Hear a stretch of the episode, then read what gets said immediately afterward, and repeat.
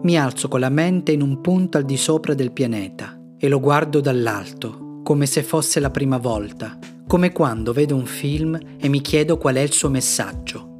Qual è il messaggio della vita degli uomini sulla Terra? Qual è il messaggio della vita degli uomini sulla Terra?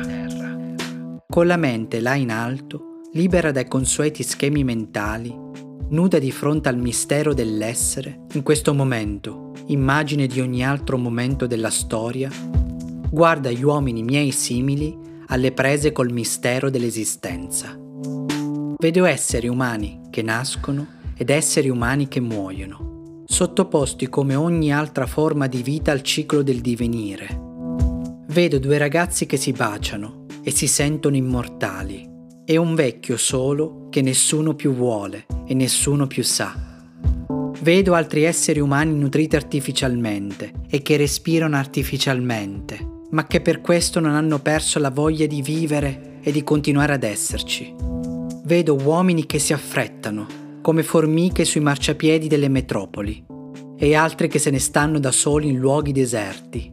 Vedo commerci sessuali di ogni tipo, per amore, per amore, per denaro, per denaro, per cattiveria, per cattiveria, per noia, per noia, o per il solo naturalissimo desiderio del piacere.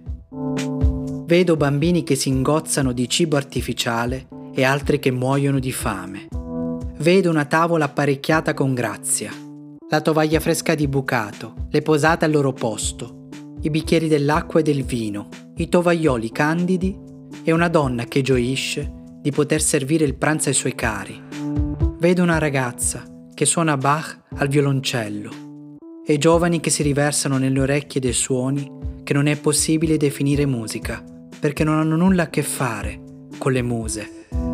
Vedo lotte per il potere, dittatori assassini, terroristi altrettanto assassini e vedo che si batte e muore per la giustizia, martire della libertà.